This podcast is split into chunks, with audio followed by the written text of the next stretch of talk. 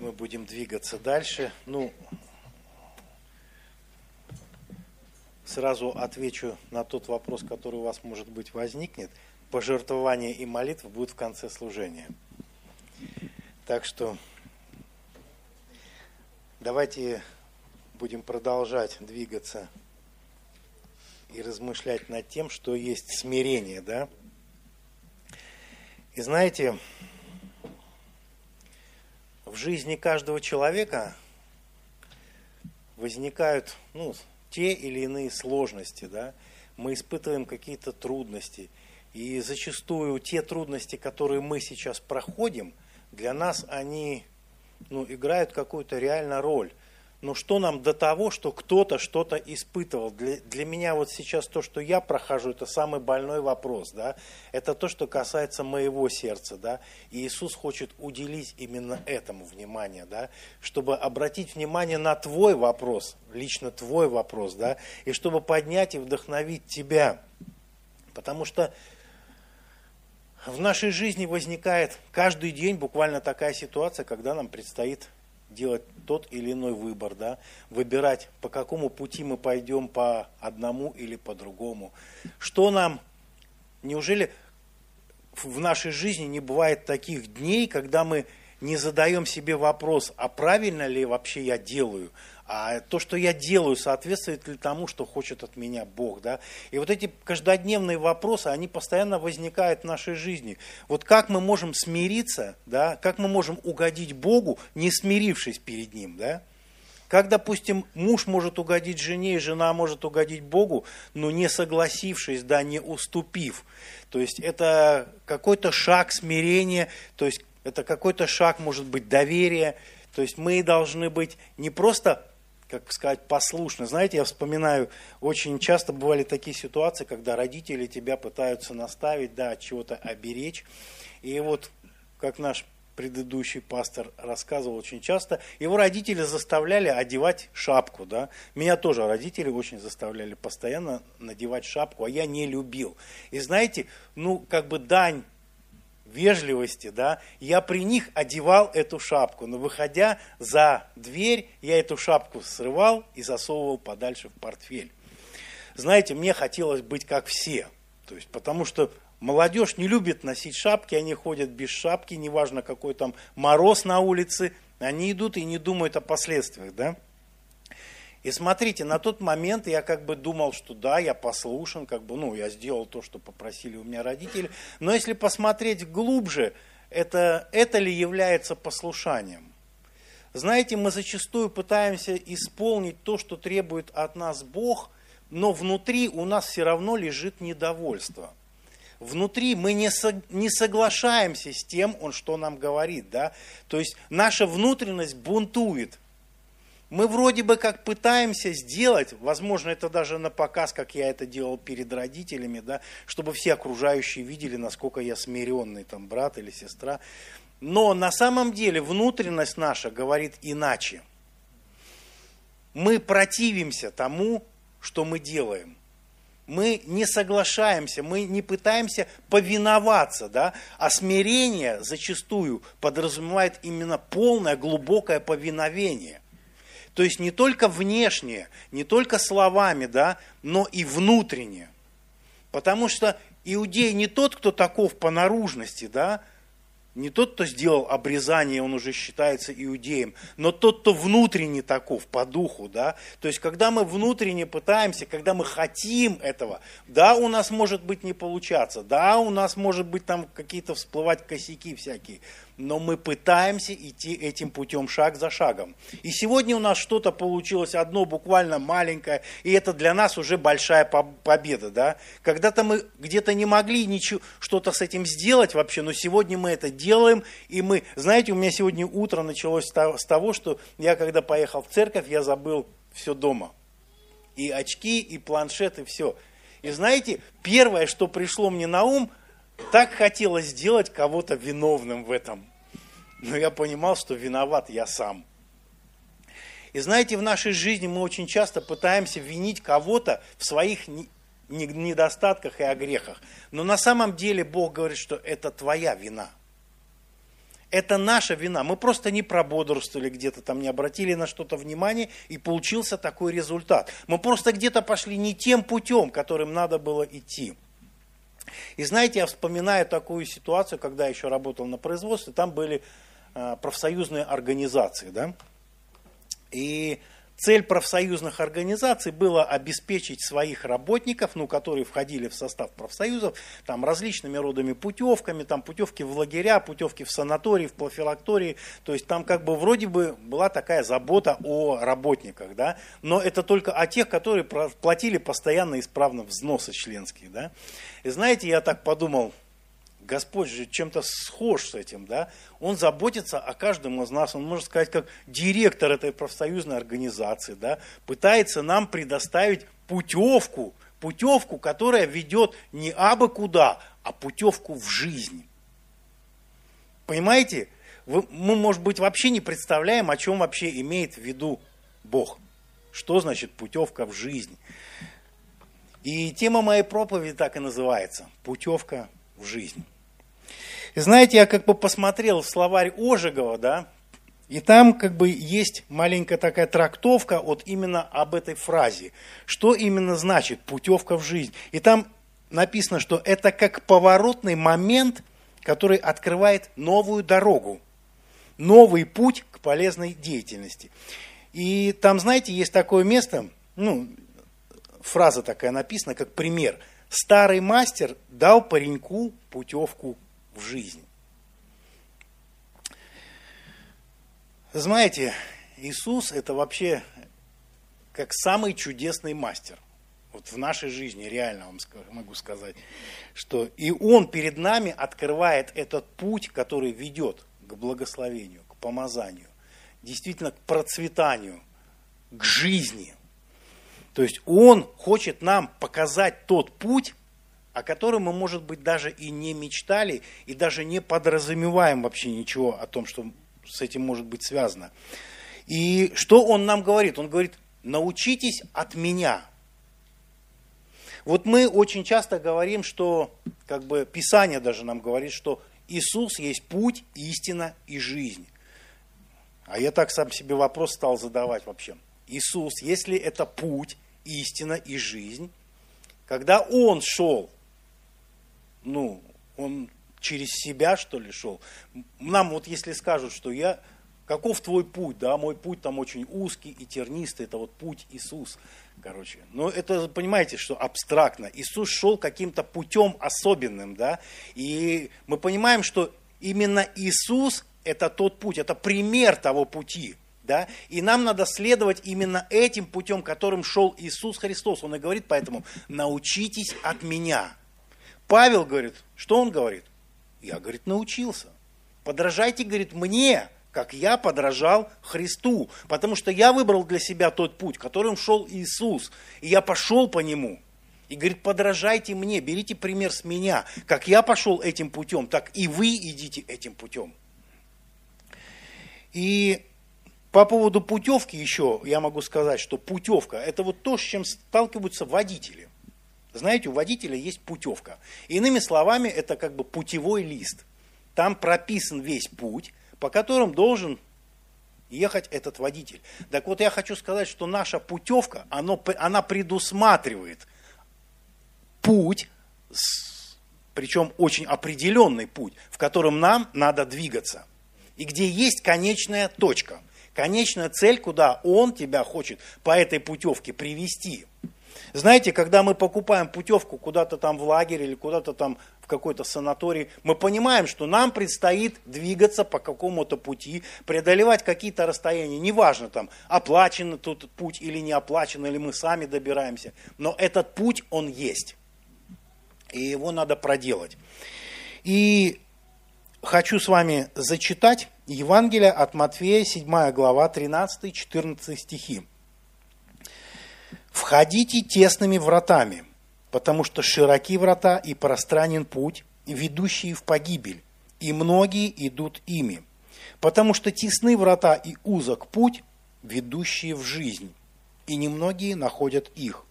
Смотрите, Евангелие от Луки, 13 глава, 24 стих. Он маленько употребляет иную фразу. Там написано «подвязайтесь войти сквозь тесные врата, ибо, сказываю вам, многие поищут войти и не возмогут». Смотрите, в еврейском переводе, в еврейском Новом Завете, да, написано, не подвязайтесь, а старайтесь изо всех сил пройти через узкие двери. В греческом вообще это слово как переводится как агония, да, и вот именно как сильная борьба. И знаете, мне вспомнилось такое место, когда Иисус говорил с богатым юношей, да, когда этот юноша спросил Иисуса, а что мне сделать, чтобы наследовать жизнь вечную? И что ответил ему на это Иисус? Он говорит, иди, говорит, продай свое, раздай свое имение нищим, приходи и следуй за мной. Этот юноша отошел от Иисуса с печалью. И смотрите, что сказал Иисус. Тяжело богатому, да? Ну давайте зачитаем. Это Евангелие от Матфея, 19 глава, 24 стих. И еще говорю вам, удобнее верблюду пройти сквозь игольные уши, нежели богатому войти в Царство Божие. Смотрите, здесь он как раз тоже говорит о пути, об очень узком пути. Он говорит, что тяжелее верблюду пройти сквозь игольные уши. Знаете, раньше вот каждый город обносился стеной. И в этой стене были узкие двери. Ну, кто-то говорит, что это вот на данный момент выглядело бы как таможенный досмотр, да. То есть туда мог втиснуться только верблюд. И если на нем было очень много поклажи, которая свисала, да, он просто не проходил в эти двери. И приходилось снимать, и все, что было снято и не прошло в эти двери, облагалось налогом. То есть, смотрите, мы иногда пытаемся войти ну, как бы мы думаем, что мы идем этим узким путем, да, потому что, ну, Писание же предупреждает нас, что есть пути, которые кажутся человеку прямыми, да, и мы думаем, что мы идем этим узким путем, но мы сами себе никогда не задаем вопрос, а насколько этот путь узок? Вот мы когда-нибудь границы определяли, мы пытаемся вот этим, этим узким путем тащить абсолютно с собой все. Все, что мы считаем нужным все, что мы думаем, что нам пригодится там, да, все то, с чем мы боимся и не хотим расставаться, мы пытаемся затащить в эти узкие ворота. Но вот смотрите, ну не всегда так получается, как мы думаем. Вот зачитаю тоже еще одно место, которое в интернете нашел. Вот на, на Востоке. На Востоке для входа верблюда на ночлег, ну, Ночлег верблюдов это были такие караван-сараи, которые там, да, вот именно ночное время загонялись эти верблюды в какой-то там стойло или что там, где могли отдохнуть. И вот, в принципе, были такие ночлеги, да, и они часть поклажи снимали, и они на коленях проходили вот именно через эту узкую дверь. На коленях. Ну, Представь, оказывается, верблюд на коленях тоже может ходить. И вот в Иерусалимской стене были такие ворота, которые так и назывались, игольное ушко. Знаете, Иисус, когда проповедовал, он всегда примеры такие приводил, наглядные, да, которые люди понимали, что есть и что с этим сопряжено. И вот через эти, так сказать, ворота проходили вот эти ночные караваны. И вот смотрите, насколько верблюду тяжело пройти сквозь эти игольные уши, на коленях еще. И поэтому он говорит, что насколько тяжело, он не говорит, что невозможно, он говорит, насколько тяжело богатому со всей своей поклажей, со всеми своими этими тюками и тому подобное, то, на что он надеется, тяжело войти в Царство Небесное. Но он говорит, что для человека это невозможно. Но все, что невозможно человеку, он говорит, возможно Богу он последнее слово оставляет за собой.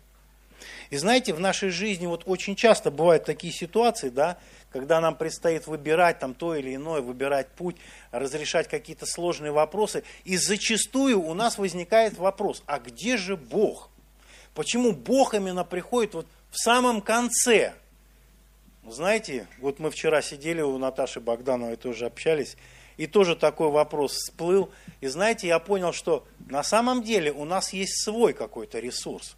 у нас есть свои какие-то силы, свои какие-то понимания тех или иных вопросов, да, мы знаем, у нас есть какой-то, может быть, опыт, и мы пытаемся все это сначала пропихнуть сами, использовать свои силы, свои возможности, использовать весь свой опыт, да, и только когда у нас все кончается, лишь только тогда мы приходим и говорим, Господь, я отдаю все Тебе. Но знаете, Бог хочет, чтобы мы научились именно, вот как мы поем, всю свою жизнь посвящаю Тебе, но не в самом конце, а в самом начале нашего пути. Бог хочет, чтобы мы действительно глубоко осознали, насколько мы имеем просто вот эту потребность в нем каждый день. Потому что каждый день перед нами стоят какие-то вызовы, какие-то предложения, может быть, приходят. Не знаю, возможно, это лукавый приносит эти предложения, там, да, потому что прежде чем ты получаешь ответ от Бога, знаете, тебе столько, столько мыслей придет. Но Бог приходит всегда вовремя. Он никогда не опаздывает. И это очень можно проследить на многих ситуациях и обстоятельствах. И знаете, вот я хотел бы сейчас зачитать с вами одно место, это из четвертой книги царств, пятая глава с первого стиха. И там описывается о сирийском военачальнике Неимане, да? Но прежде чем мы начнем читать, я хочу сказать, что в прошлый раз мы говорили о пути гордости и смирения, да? Какой путь мы выбираем? И я бы хотел сказать, что путь гордости – это путь нашего эго, нашего самолюбия, это путь, ведущий реально в погибель, и многие идут этим путем. Но узок и тернист путь, путь смирения, ведущий в жизнь. И немногие его избирают, потому что он, во-первых, неудобен, во-вторых, тяжел, а в-третьих, мы зачастую не понимаем вообще то, что происходит с нами на этом пути. И смотрите, с первого, с первого стиха читаем. Ниман, военачальник царя сирийского, был великий человек у господина своего и уважаемый, потому что через него Господь дал победу сириянам. И человек сей был отличный воин, но прокаженный. Ну, первое, что хотелось бы обратить внимание, там написано, что это был великий человек, уважаемый человек, что это был отличный воин. Ну, смотрите, какая характеристика, да? Но, есть одно но, но прокаженный. И знаете, вспоминаются слова Иисуса Христа. Кто без греха? Кто из вас без греха, да? Первый брось в нее камень. И вот у этого человека была проблема. Он был прокаженный. И знаете, в израильском народе считалось, что если человек прокаженный, ну это однозначно наказание от Господа. Но смотрите, здесь написано, есть такая, такая фраза, что Господь через этого человека дал победу сириянам. Сирияне однажды пошли отрядами и взяли в плен из земли израильской маленькую девочку. И она служила жене Неймановой. Интересно, да? Маленькая девочка, и она уже как бы себя оппозиционировала вообще как слуга. И мы в дальнейшем там увидим ее поведение, да? она служила жене Неймановой. А Иисус сам, если мы вспомним, он говорит, кто из вас хочет быть большим, да, будь меньшим. Кто хочет быть первым, будь последним. Потому что этот вопрос у учеников очень постоянно и очень часто возникал. Иисус им говорит одни вещи, а они дорога идут и размышляют, кто же из них больше. У них цель была совершенно иная, узнать, кто больше, кто первый, кто там более достойный, там сесть по правую или по левую сторону, да, и даже мама, мамы вписывались там за сыновей своих. Ну, возможно, у нас тоже в нашем сердце мы хотим быть больше. Мы, может быть, это никому не скажем, но наши действия будут об этом свидетельствовать, да? Мы не хотим просто быть меньшими. И смотрите, и сказала она госпоже своей, о, если бы господин мой побывал у пророка, который в Самарии, то он снял бы с него проказу. Ну, еще остановимся на этом стихе. Смотрите, она сказала госпоже своей, о, если бы господин мой. Ну, интересная, да, постановка вопроса. Маленькая девочка, которая была взята в плен, она считает жену Нейманова своей госпожой. То есть она полностью отдала себя в распоряжение в ее руки. То есть она делала то, что от нее просили, видимо, помогала там по дому, по хозяйству, а мужа Неймана считала своим господином. Но согласитесь, у нас зачастую, когда возникает какой-нибудь конфликт, какой-нибудь вопрос такой, мы готовы сказать, а кто ты такой? Да? Как это однажды Моисей сказал, Моисею было сказано, а кто поставил тебя вообще над нами, да, кто ты такой? И мы очень часто готовы такими фразами друг другу затыкать рот. А кто ты такой вообще, что будешь мне советовать, что мне делать? У меня есть вот Иисус, мой пастырь добрый, да, и он мне говорит, что мне делать. А вот ты кто такой, да?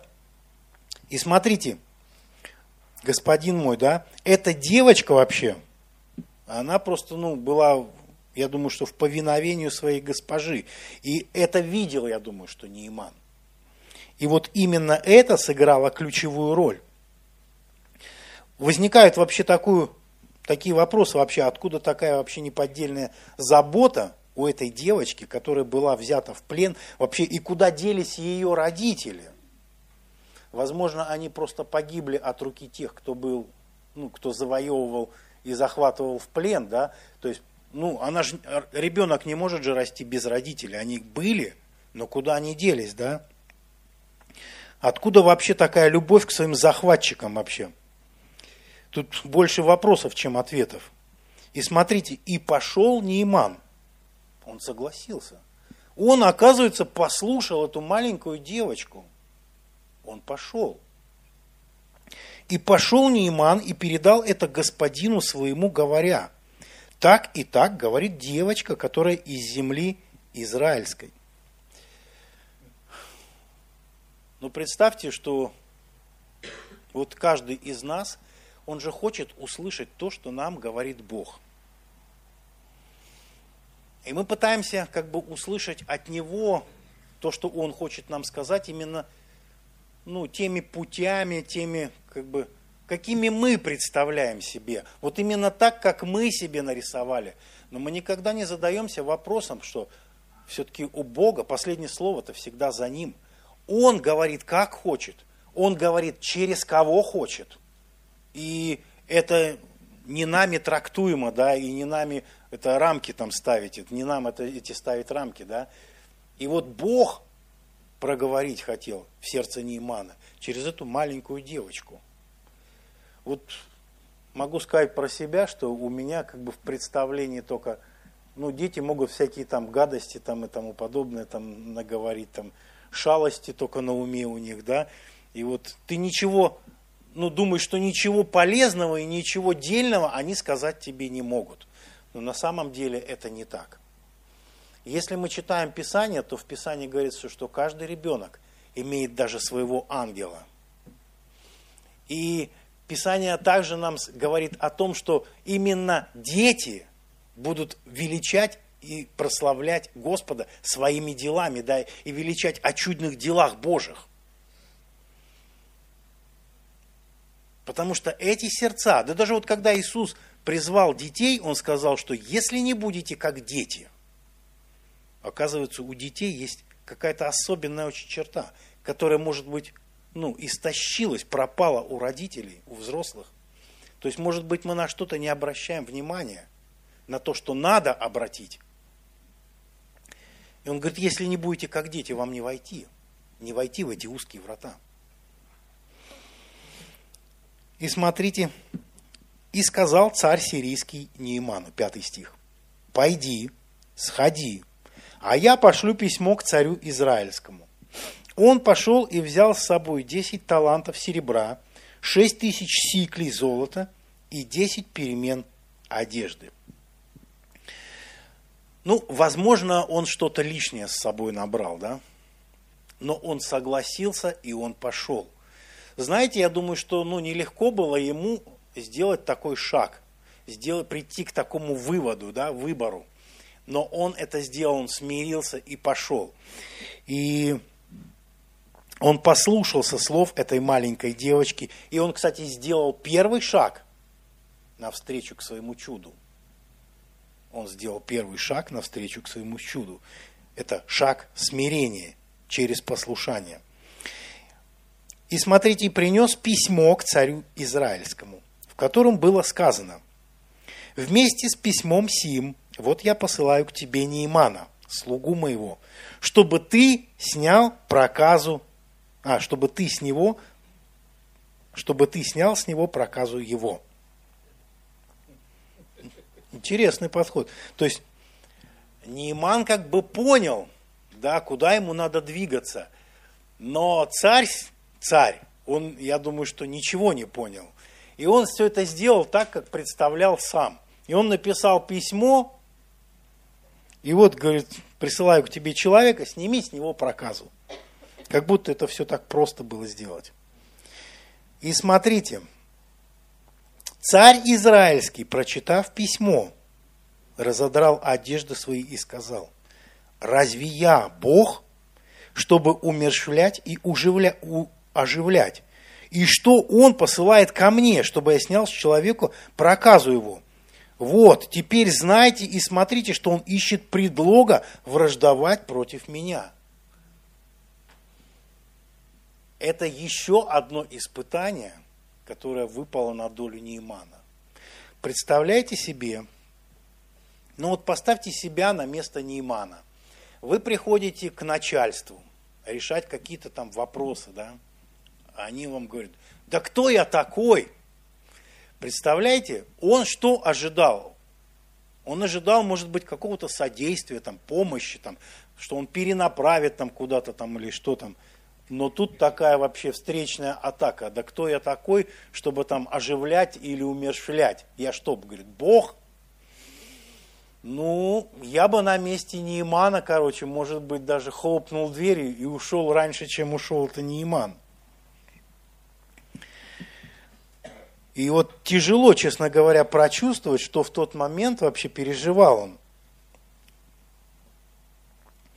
Да, и как мы бы вообще чувствовали себя на том месте.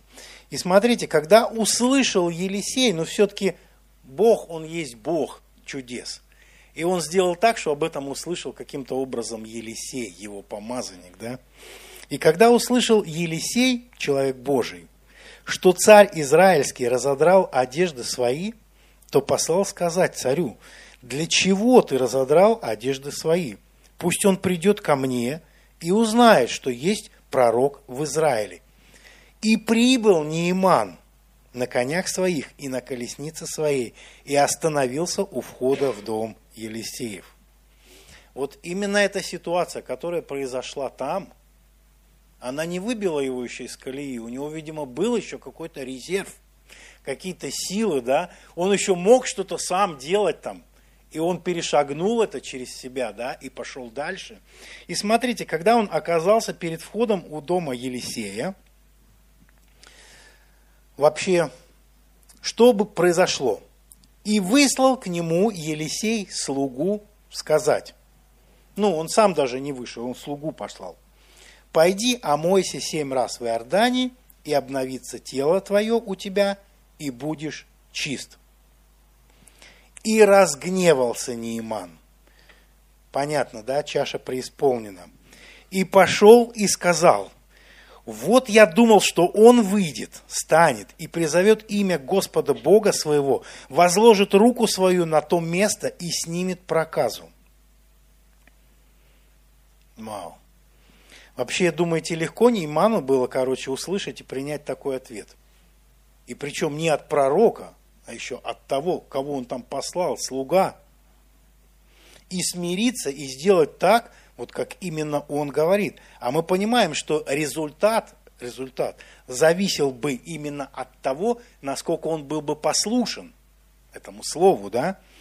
И смотрите, и в разочаровании он вообще воскликнул, 12 стих, «Разве Авана и Фарфар, реки Дамасские, не лучше всех вод израильских?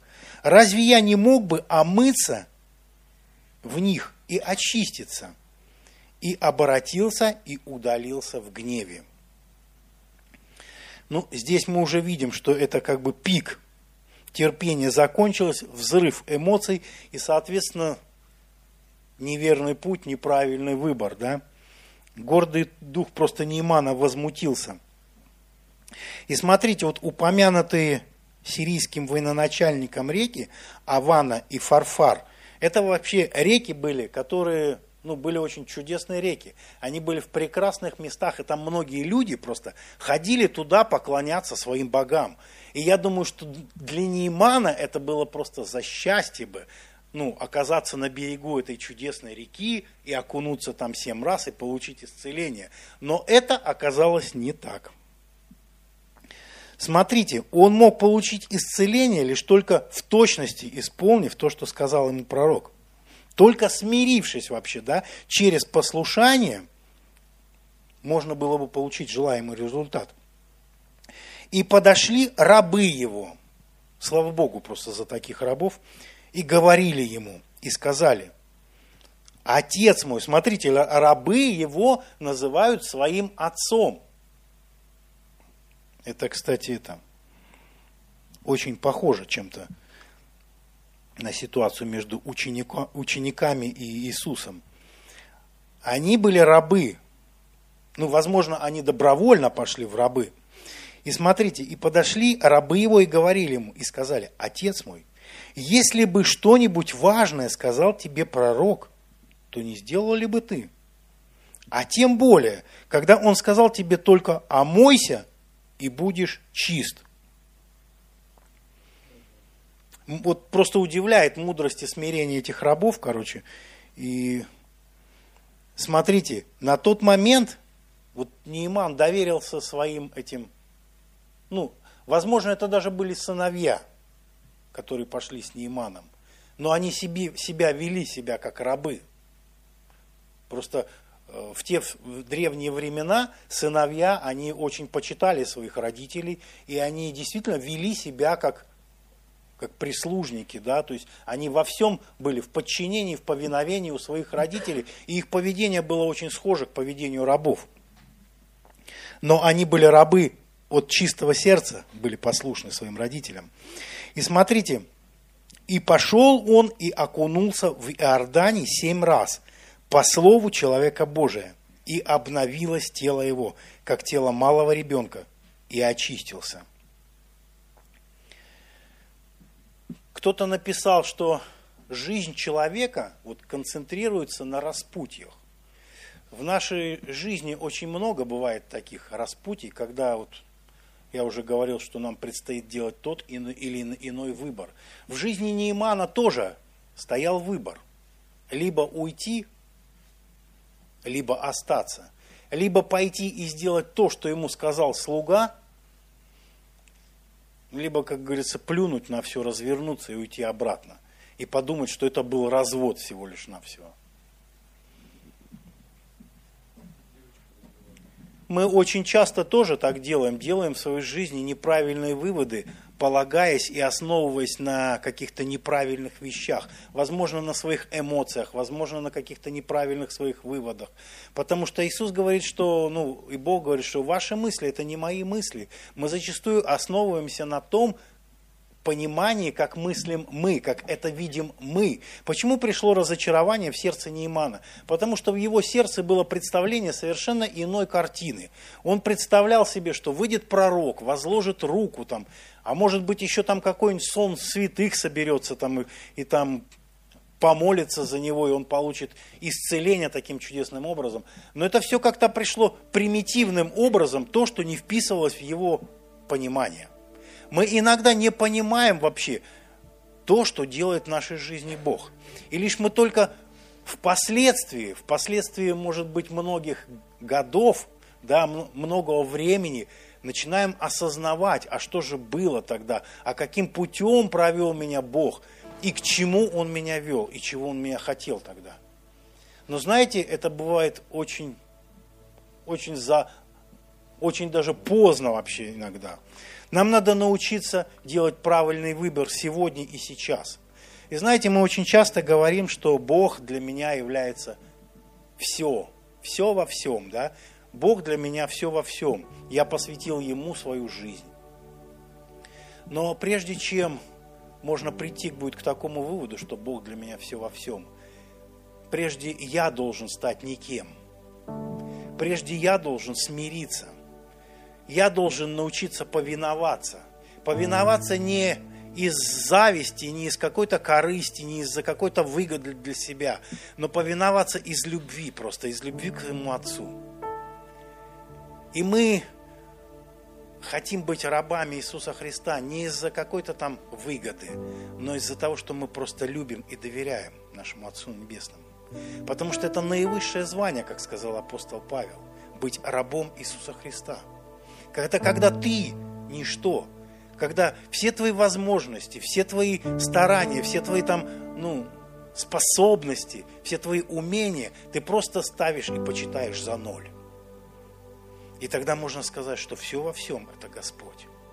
Тогда Он начинает использовать нас как свой сосуд, который чистый, который без всякой лишней поклажи, который без всякого лишнего багажа, который нас мешает нам и отягощает наше движение, да? Он тогда, как, мы, как чистые сосуды, может использовать нас. И Его слава, Его чудеса, они будут приходить в нашу жизнь. Он будет через нас это делать. Не мы какими-то своими способностями и талантами будем вы, выпрашивать у Него какое-то чудо там, но Он через нас будет творить то, что Он хочет делать. Потому что Он Бог. Он Бог богов. И тут просто не возникает больше никаких вопросов. Приоритет однозначно Его. Что Он хочет сделать, Он сделает. Но вопрос ли, согласимся ли мы Согласимся ли мы смириться? Согласимся ли мы пойти этим узким, некомфортным, неудобным для нас, непонятным, возможно, для нас путем? Доверимся ли мы? Вот здесь, кстати, вопрос о доверии очень, очень актуален. То, насколько мы доверяем ему. Готовы ли мы полностью доверить свою жизнь в Его руки? Но знаете, я не хочу вас подвести к той черте и сказать, что вот вы там никакие, короче, вы не можете сейчас это... Даже если вы будете по одному шагу делать навстречу Господу, даже если вы в чем-то малом научитесь смиряться и доверять Ему, это будет уже великий шаг великий прорыв и знай, что ты на этом верном пути. Ты стоишь на этом пути, на этом узком пути. Да, у тебя еще много может быть этой поклажи, но через какой-то промежуток времени ты осознаешь, и Бог откроет тебе то, что тебе не нужно, от чего тебе нужно избавиться, что тебе нужно просто выкинуть и скинуть, и не нести это в своем сердце. Бог хочет сделать из тебя действительно помазанную личность, благословенную личность. Потому что за смирением следует страх Господень, богатство, слава и жизнь. Это тот путь, тот узкий и тернистый путь, который мы избираем. И понятно, что тем людям, которые заполнены именно ненужным багажом, им очень тяжело тяжело найти, а даже если они и найдут, если ты им, может быть, скажешь об этом, они никогда не согласятся идти этим путем. Потому что то, что им мешает, оно же их и держит. Оно же их и не пускает туда. Как это богатство, которое было у этого богатого юноши. Именно оно его туда не пустило, потому что его сердце было вместе со своим богатством. Где сердце ваше, да, там будет и богатство ваше. И где богатство твое, там будет и сердце твое. Так что будьте благословенны. И пусть наше богатство, оно будет лишь в Господе. Но к этому надо прийти.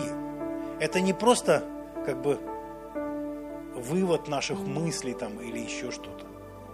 Это каждодневный труд. Это каждодневные твои решения в пользу нашего Господа. Это каждодневное смирение в каких-то, может быть, малых вещах. Но я хочу сказать, что результативных.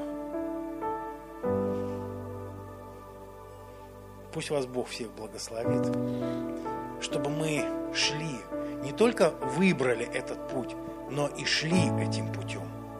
Потому что Иисус Христос, Он говорит, что я, говорит, дал вам способность не только называться. Мы очень многие называемся христианами, да? Но Он сказал, что я дал вам способность быть, быть детьми Божьими, которые не просто выбрали, которые решились и согласились идти этим нелегким, тернистым и непонятным для нас путем. Наша плоть не понимает этот путь. Мы со своим плотским пониманием и мировоззрением не понимаем до конца. Даже Писание говорит, что мы отчасти даже понимаем. Все это все как через тусклое стекло гадательно. Но когда мы придем туда, Он откроет нам все как есть. И давайте сейчас встанем и